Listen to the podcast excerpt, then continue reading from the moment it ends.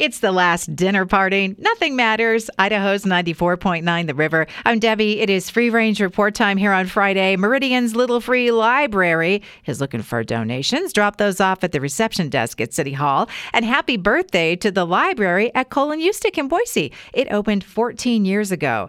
Ada County Landfill is now taking cardboard at the recovery and diversion area. And remember, if you're looking for paint or lawn chemicals, and I've even seen shampoo, if it's reusable and someone was discarding it and it went to one of those hazardous waste things, they rescue it and you can pick it up for free near the entrance. Bruneau Dunes, you may think that sandals are a good idea in all that sand. But it is hot now, so bring options for walking around.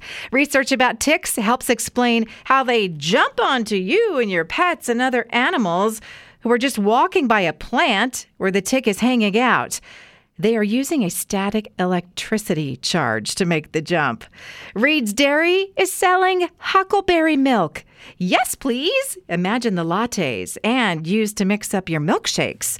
Pink pineapples, those are back in stock at the Idaho Capital Asian Market.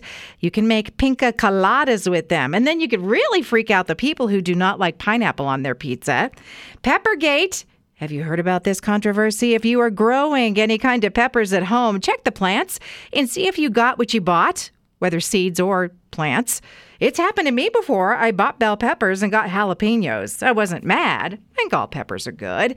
And Bogus Basin says there are seven types of squirrels around the mountain red squirrel, least chipmunk, yellow pine chipmunk, golden mantled ground squirrel, Columbian ground squirrel, the yellow bellied marmot in that family, and the northern flying squirrel. We have flying squirrels in Idaho. I've seen videos. I want to see those in person.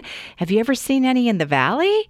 That's a wrap on the Free Range Report tonight. Past editions at riverboise.com and on Apple Podcasts.